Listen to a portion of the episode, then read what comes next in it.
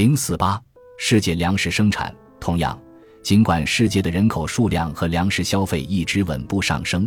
但世界粮食的价格一直保持稳定并有所下降。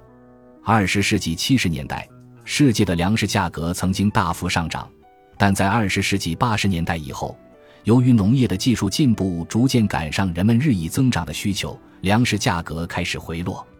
二十世纪六十至八十年代的两件事情的意义尤为重大：一是绿色革命蔓延到印度，把它从食品进口国转变成食品出口国，尽管这一时期印度人口的增长极为迅速；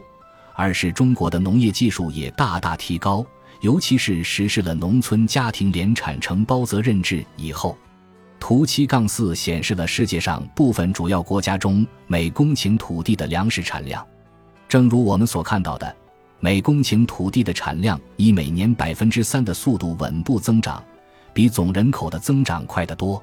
此外，粮食增产的现象出现在所有国家，既包括像法国和德国这样的高收入国家，也包括像印度这样的贫穷国家。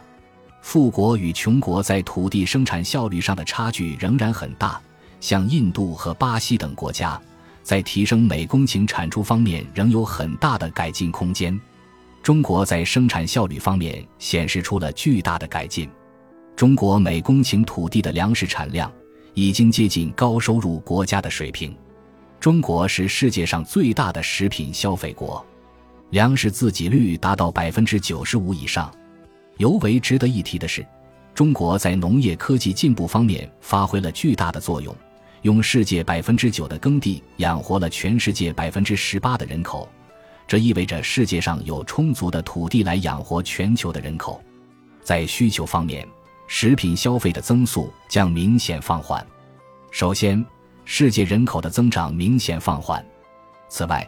包括中国在内的经济大国的人均粮食消费都已经饱和。如图七杠五所示，中国的人均热量摄入已经达到约三零零零千卡天，与韩国接近，高于日本。因此，随着需求减少和农业技术的不断进步，食品价格在可预见的未来将保持稳定。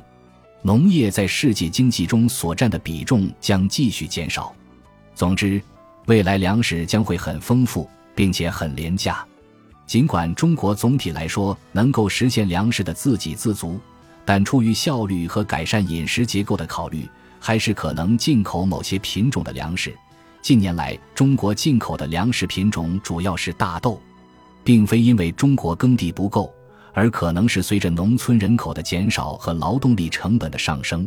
中国会失去一些农产品生产的比较优势。现在，农村的生育率也下降得很快。年轻人普遍不愿意从事农业相关工作，未来可能会有大量的次优农田被闲置。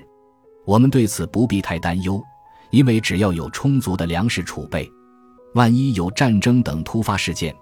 补种或者换种需要的作物就可以了。